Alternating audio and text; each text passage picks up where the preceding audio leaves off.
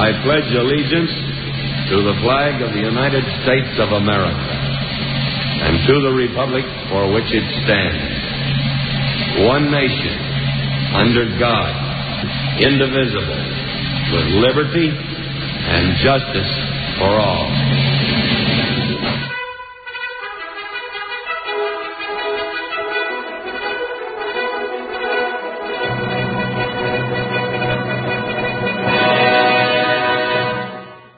Welcome to the Old Time Radio Westerns. I'm your host, Andrew Rhynes, and today's episode is brought to you by Amazon.com. If you plan on doing any online shopping, first go to OTRWesterns.com slash Amazon to start your shopping experience today. Well, today's episode is going to be the continuation of Horizons West. That's right, that saga of Lewis and Clark. Now, before we get into today's show, we actually have a special guest in today's episode. I was doing the editing and, and was listening to the actors that play, and there's quite a bit that we don't normally listen or hear. And the first one on the list was a name I didn't recognize, Sebastian Cabot. And I looked him up because I want to make sure I get the spelling correct. And let me play a couple things that he was in, and you tell me if you recognize those things. Here we go. Many strange legends are told of these jungles of India, but none so strange as the story of a small boy named Mowgli. It all began when the silence of the jungle was broken by an unfamiliar sound.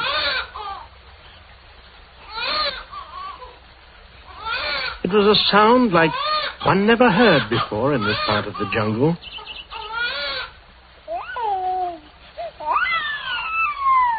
It was a man cub.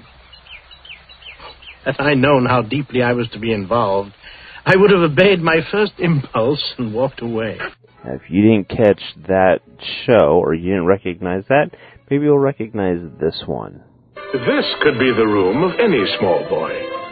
But it just happens to belong to a boy named Christopher Robin. Like most small boys, Christopher Robin has toy animals to play with and they all live together in a wonderful world of make believe. But his best friend is a bear called Winnie the Pooh, or Pooh for short. Now, Pooh had some very unusual adventures, and they all happened right here in the Hundred Acre Wood. Deep in the Hundred Acre Wood, where Christopher that's right. He was none other than the voice of Bagheera in The Jungle Book, and he was the narrator on many Winnie the Pooh TV and movies. So very, very cool to get him on here. Um, he's in many other shows, but the ones that stood out for me were those two. So let's get into today's episode and listen for his voice. Today's episode, like I said, is going to be Horizons West. The original air date, well, we don't have it, so we'll go ahead and skip that. But the title we do have, and that's called Dakota Winter. This is Chapter 3, again, Dakota Winter. Hope you guys enjoy.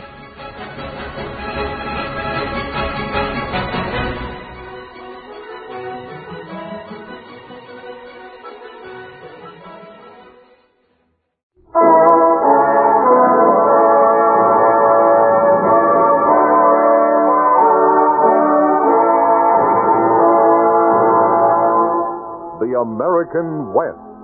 Once it could have been the British, Spanish, or even the Russian West.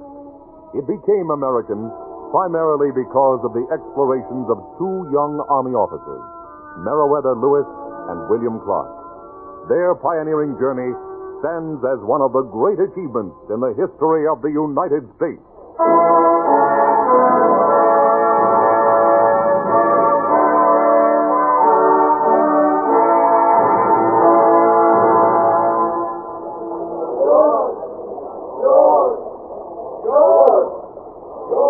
You're come out of there. You'll have those Indians swarming all over the boat looking for you. Captain Lewis, sir? Tell him I'm out hunting buffalo with Mr. George Drouillard. Uh, tell him my master, Captain Clark, took me to the village to meet the big chief Black Cat. Captain Clark is coming this way right now, and you met Black Cat yesterday. But, sir, I don't want to go out there. We're spending the winter with the Mandans, and you may as well get used to them. You ought to be glad they like you. The winter, sir? I won't be able to stand it that long. All that flexing of muscle and lifting heavy men over my head to show how strong I am. I want you, York. Sir, I'm plumb tired out. Besides, I'm your servant, not theirs. Go on. You know you love all that attention. Get out there and make them happy. That's an order, sir? It is. All right, sir. But this time I'm only lifting little squaws.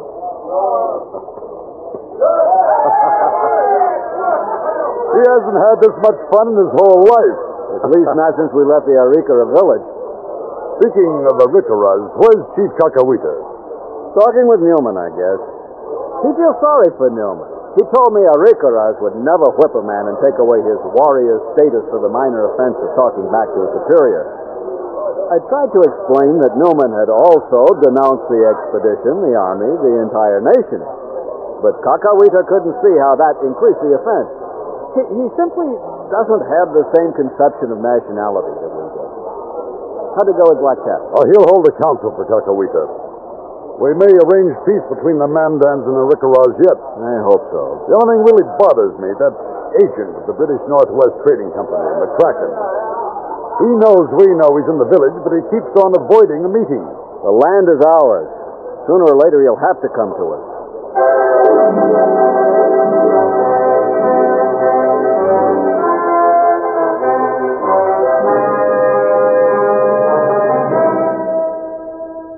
Horizons West, the continued story of the Lewis and Clark expedition. Now, with Harry Bartell as Meriwether Lewis and John Anderson as William Clark, listen to Chapter 3 Dakota Winter.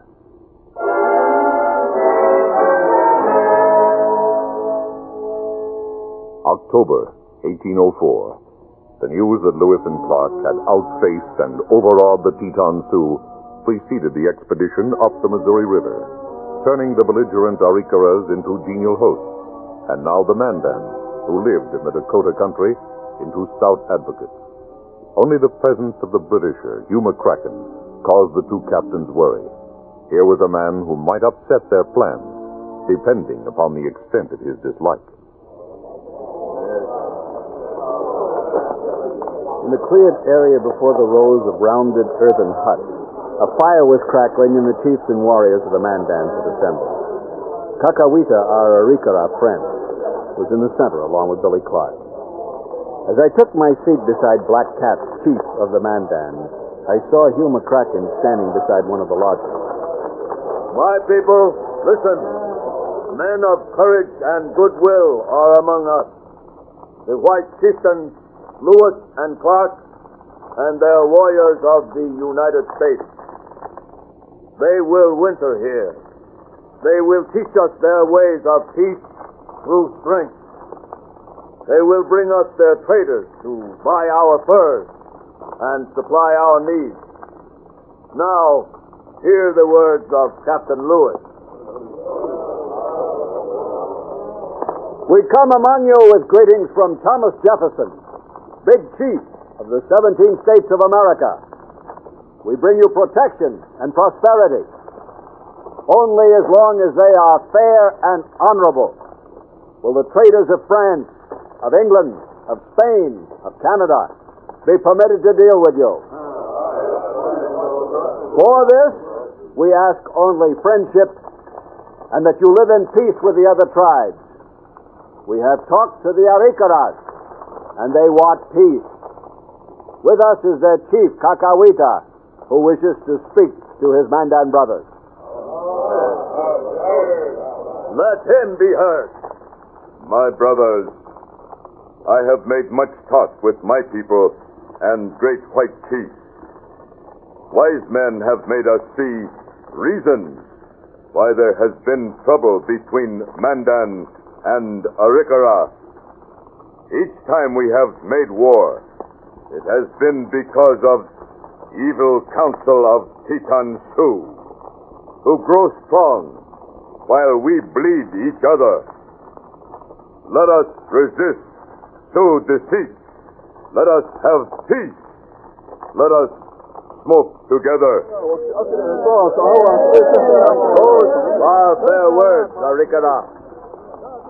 But what if this alliance is made and the Teton Sioux frown upon it?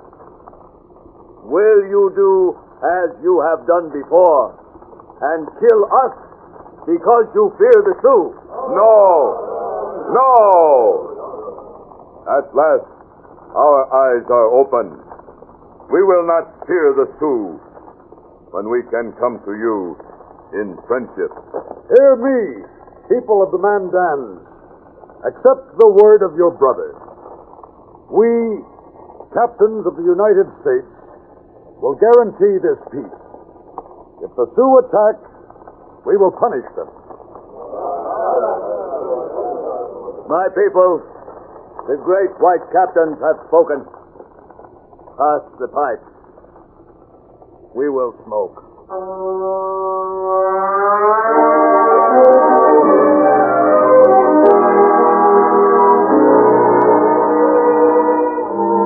During the next few days, we surveyed the area near the river, above and below the Mandan villages, for a suitable site for our winter quarters. And Billy Clark and I decided on a location which was heavily forested with cottonwoods. Looks good to me, Meriwether. Plenty of trees for building. No cartage problem.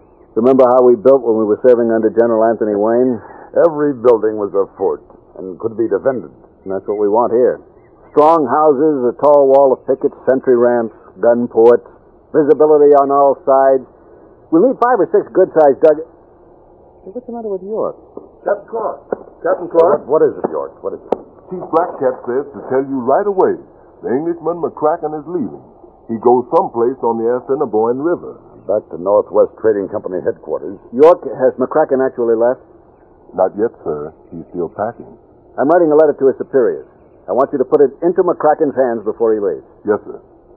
A letter, Meriwether? A brief statement of intent. We bought this land from the French. We will defend it.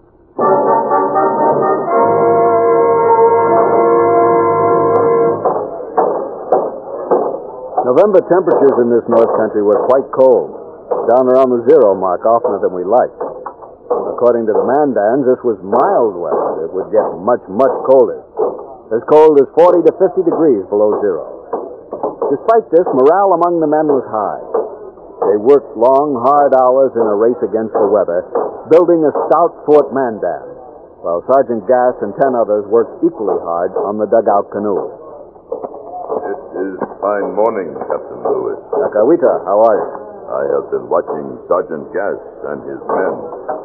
Making a big log into a boat is hard task.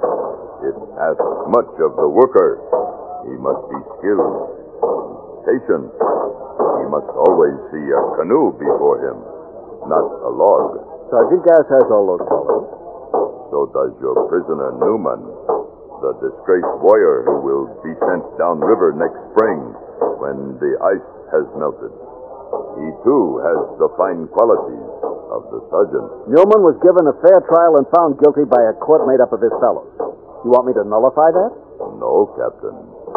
Merely observe him from time to time.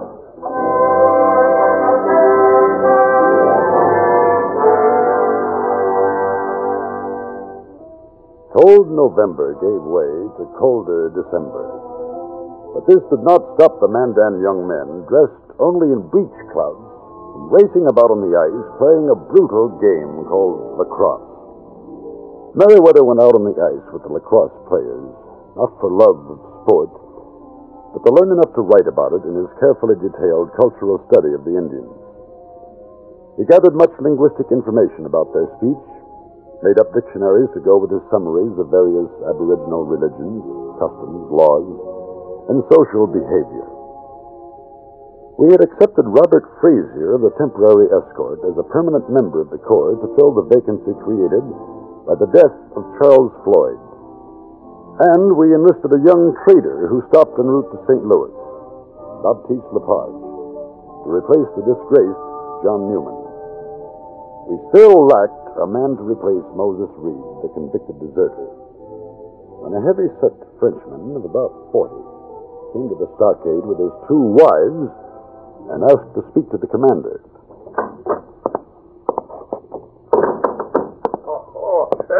A thing I've seen, sir.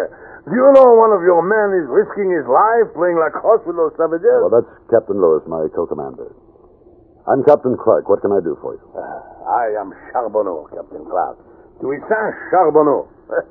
I have many, many years of experience in the wilderness, and I understand the geography of the Mississippi and the Missouri, and on the west to the divide. Touched I am an with a French inflection, the words poured out a statement of his qualifications for a job. I watched him and looked at the two shy Indian women who had entered a few steps behind him. They were obviously his wives. One tired, middle-aged, the other young and pretty. The young one was in the early months of pregnancy. The Americans, where my great experience and many skills can be properly used. Hello, Billy. Captain Lewis. This is Toussaint Charbonneau, trader, hunter, guide, interpreter. Uh, the ladies are his wives. Delighted, Captain. Mr. Charbonneau wants a job. You told him we have all the people we need, didn't you? Well, I was about to. I'm sorry, but I heard you had no one who could speak Shoshone. Who said we needed anyone for that? Oh, there are the persistent rumors which we hear from St. Louis. Mr. Charbonneau, you imply that you speak the Shoshone tongue. Oh, no, no, no, sir. No white man has ever visited the Shoshone, let alone try to learn their language. However, I can offer the next best thing in the person of my youngest wife, Sacagawea. She will accompany me. She speaks Shoshone because she is a Shoshone. I won her in a game of chance from the Gros Ventre some months ago. She also speaks English. Won her in a game? Five years ago, a Gros Ventre raiding party took her from her own people. She's pregnant. She can't go on a long trek. Oh, by the time the river ice melts next spring, she will have borne me a son. A baby can't stand a long trip either. Oh, this baby can, Captain, huh? he will be French and Indian, and the son of Toussaint Charbonneau. You'll work your heart out if you go with us. I'm not afraid of hard work. And uh, did I mention, huh? I'm an excellent cook. All right, Charbonneau, we'll try it. Twenty-five dollars per month and keep. Also keep for Sacagawea, huh? Yes, yes, yes. Keep for Sacagawea.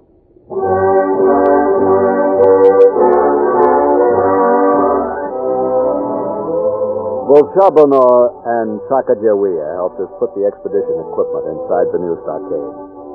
Our friends the Mandans brought us gifts of food, choice meat, vegetables, and pemmican, an Indian dried meat food that was delicious.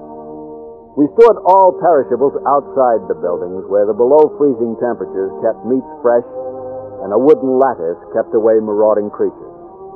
Hunting parties went out to augment the supply, and one was attacked by a Sioux raiding party. Kakawita, the Arikara chief, was one of the hunters. Captain Lewis, there were only three of us. Stratton, Newman, me. Newman came only to load the pack animals and do squaw work. But his courage saved us. His courage saved you? What do you mean by that? The Sioux, nearly hundred of them, had taken our meat and two of our horses and had forced Stratton to give them his knife. Newman threatened them and made them return the knife. Then they left. Thank you for telling me, Kakawita. Tomorrow, I go back to my village with three chieftains from the Mandans to smoke the pipe of peace with my people. Sometimes men learn from their errors.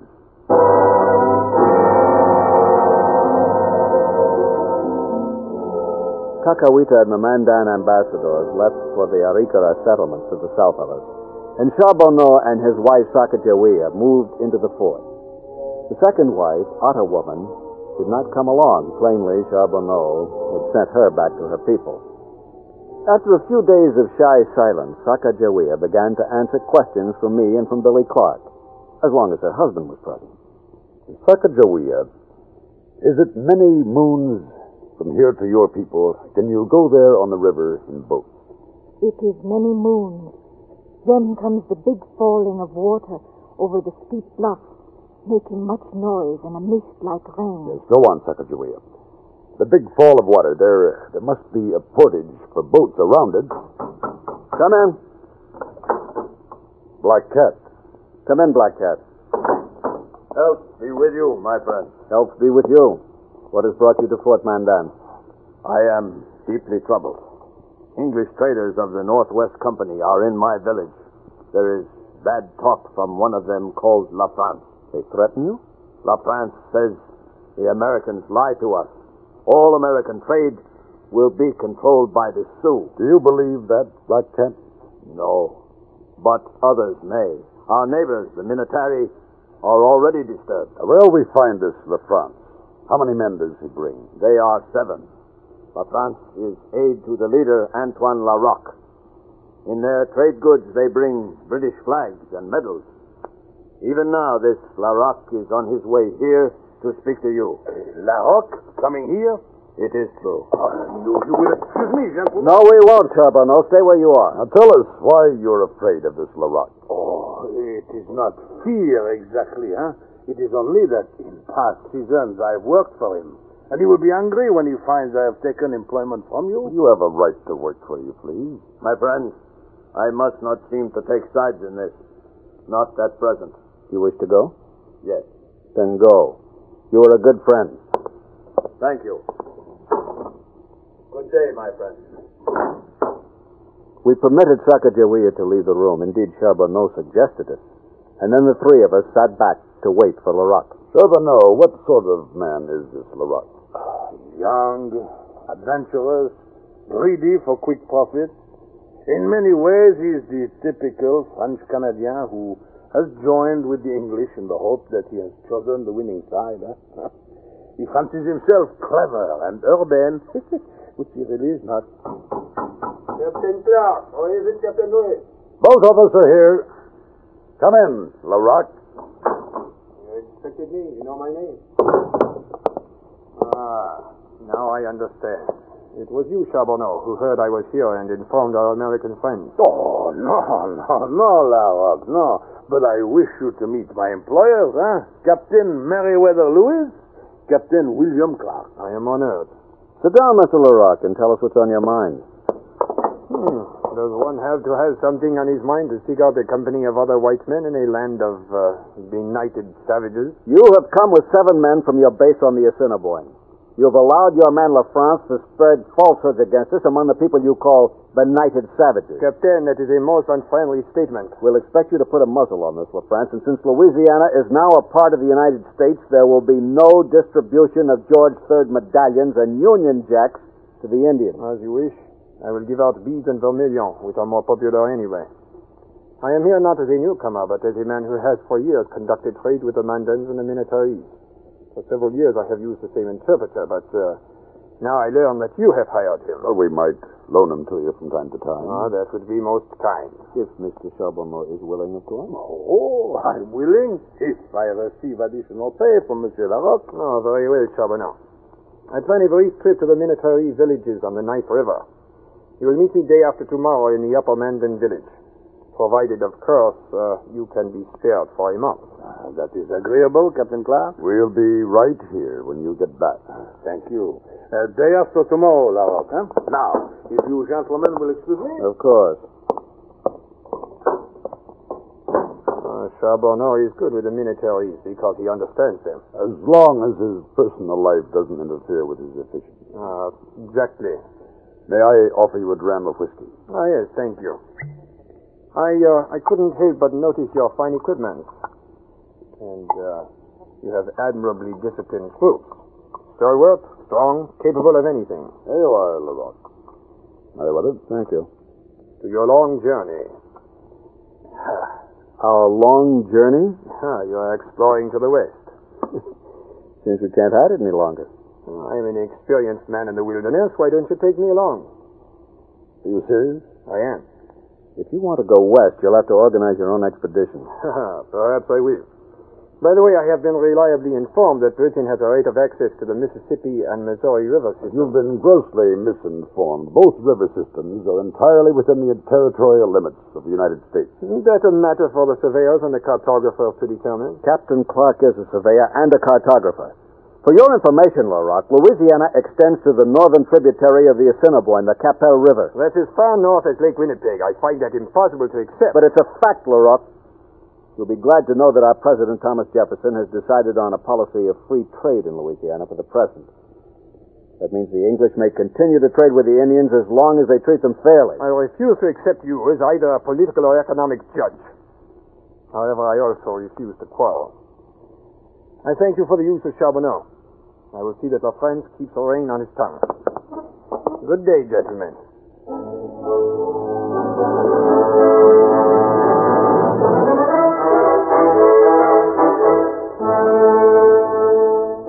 Charbonneau went with Larocque and his traders, and during the month that he was gone, weather took hold of the fort. Even my big active dog Scannon preferred to stay indoors. On Christmas Day, celebrated with extra rations and a salute from the swivel guns, it was so cold that the river ice groaned, cottonwood boughs boomed like musketry, and the guard had to be changed every hour to keep the men on duty from freezing to death. And then one windless, icy day in early January, Charbonneau returned. Unsmiling, nervous, he approached Billy and me in our workroom. Gentlemen, uh, may I speak to you both? Go You look worried. Uh, my friend, Larocque, says uh, he asked to join the expedition, and you refused. He's a good man. Would be of great value. To the British or us? To us, of course. We can't take the chance of hiring a man so dedicated to British objectives. I see. There, there is uh, another subject, huh? When I agreed to go, uh, there were things we did not discuss. And now you want to speak up. Uh, you are getting two people instead of one. We hired you, not your wife. We agreed to take her along when you asked. Yes, yes, but she will render valuable service. Remember, she speaks Shoshone. You want more money? Yes. And I will not do heavy lifting or pull or pull both. Huh? I am not a common laborer. We all pull and carry heavy weights when necessary. Oh, I am a specialist, and I must have fifty dollars for the two of us. Billy, you haven't said anything. I've been too amazed. Do you agree we can struggle along without him? I think so.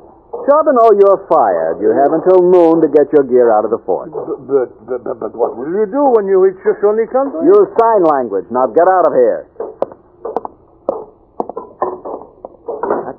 Actually believe he's so important he can dictate to us? Either that or Larocque paid him to do it. That could be an act of harassment, something to make our progress just a little bit more difficult. Who is it? Charbonneau. Come in. I am back. So we see. I, uh, I wish to say that, uh, well, I, I spoke hastily, huh? Eh? heedlessly. Oh, I cannot take my wife out into this cold. I wish to remain. Very well. But if pulling or towing or heavy lifting is called for, you will do your share. Yes, more than my share. We're taking you back because of your wife. Because of Sacagawea? We don't want her out in the cold.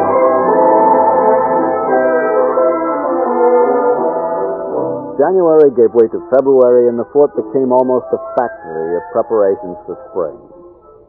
In contrast to Moses Reed, the sullen acting convicted deserter, John Newman, discharged for insubordination, worked as eagerly and as hard as any of the men assured of a place in the upriver contingent. Meriwether, I think Newman's trying to make up for his mistake. I know, he has for months. Or should we give him a second chance? I don't know, Billy. Neither do I. Billy Clark took over direct supervision of the extra boatmen and soldiers, 14 of them, who would take the keel boat and its valuable cargo downriver to St. Louis.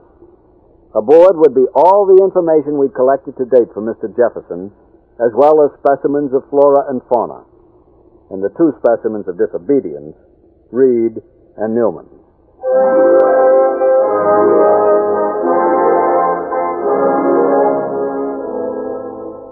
In February, a troubled Charbonneau brought Sacagawea to us. She was undergoing labor pains. Although Meriwether and I had had considerable practical experience in medicine, this would be our first attempt at obstetrics. Sacagawea was long hours in labor, and we began to worry about losing her. Until George Drouillard recalled an old Indian method of bringing on the birth.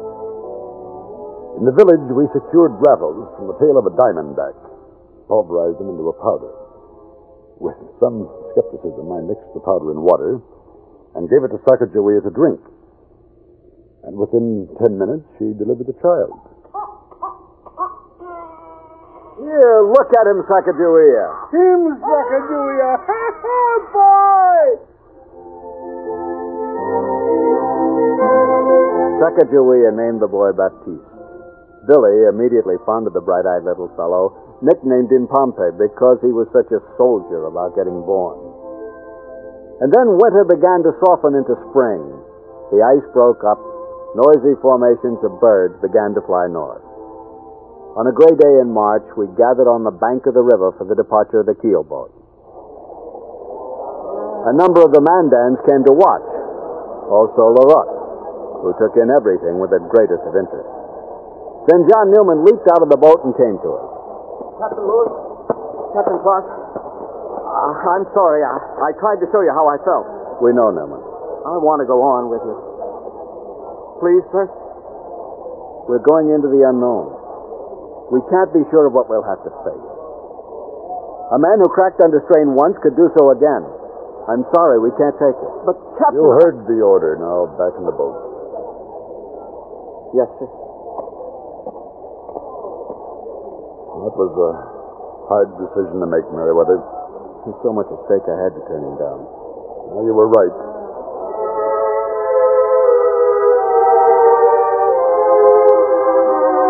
In another week, we had loaded our boats and were poised on the riverbank for our start. Black Cat and several Mandans came to bid us goodbye. You will return? Yes, Black Cat. A year, perhaps less. My people are sad. That means we are friends. Good fortune go with you. Thank you. All set, Meriwether. Men, we are about to penetrate unexplored country of at least 2,000 miles in width. Let's get on with it.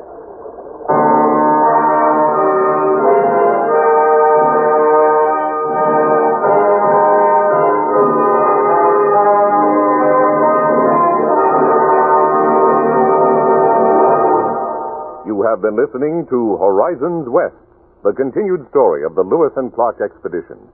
Chapter 3, Dakota Winter, starred Harry Bartell as Meriwether Lewis and John Anderson as William Clark. Featured in the cast were Sebastian Cabot, Helen Gerald, Bill Keene, Cliff Holland, Howard Culver, and John Cedar. Our story was written by Carl A. and William Tunberg and directed by William Lally. Sound patterns by Gene Twombly. Michael Rye speaking. This is the United States Armed Forces Radio and Television Service.